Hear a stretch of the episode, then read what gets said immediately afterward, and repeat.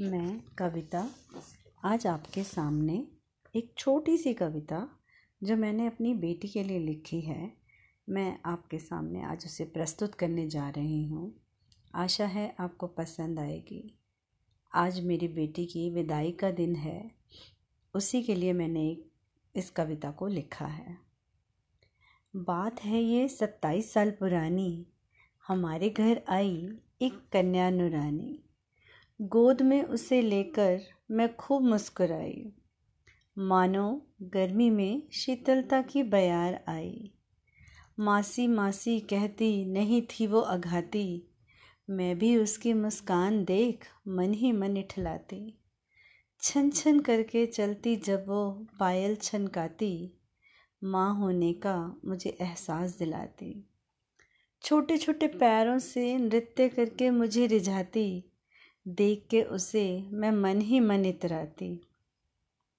बचपन में अपने नन्हे नन्हे हाथों से खाना खिलाती, अब बड़ी होकर वो मुझे डाइट के गुण बताती। समय कब पंख लगाकर उड़ गया और विदा होने का दिन भी आज आ गया।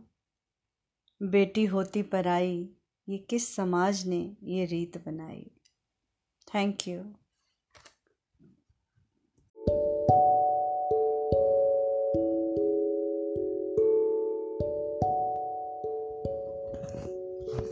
मैं कविता आज आपके सामने एक छोटी सी कविता जो मैंने अपनी बेटी के लिए लिखी है। मैं आपके सामने आज उसे प्रस्तुत करने जा रही हूँ। आशा है आपको पसंद आएगी। आज मेरी बेटी की विदाई का दिन है। उसी के लिए मैंने इस कविता को लिखा है। बात है ये सत्ताईस साल पुरानी। हमारे घर आई एक कन्या नुरानी। गोद में उसे लेकर मैं खूब मुस्कुराई। मानो गर्मी में शीतलता की बयार आई। मासी मासी कहती, नहीं थी वो अघाती। मैं भी उसकी मुस्कान देख मन ही मन इठलाती। छन छन करके चलती जब वो पायल छनकाती। माँ होने का मुझे एहसास दिलाती। छोटे छोटे पैरों से नृत्य करके मुझे रिझाती। देख के उसे मैं मन ही मन इतराती।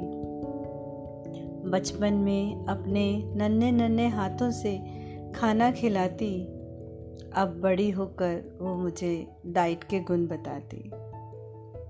समय कब पंख लगाकर उड़ गया और विदा होने का दिन भी आज आ गया। बेटी होती पराई ये किस समाज ने ये रीत बनाई? Thank you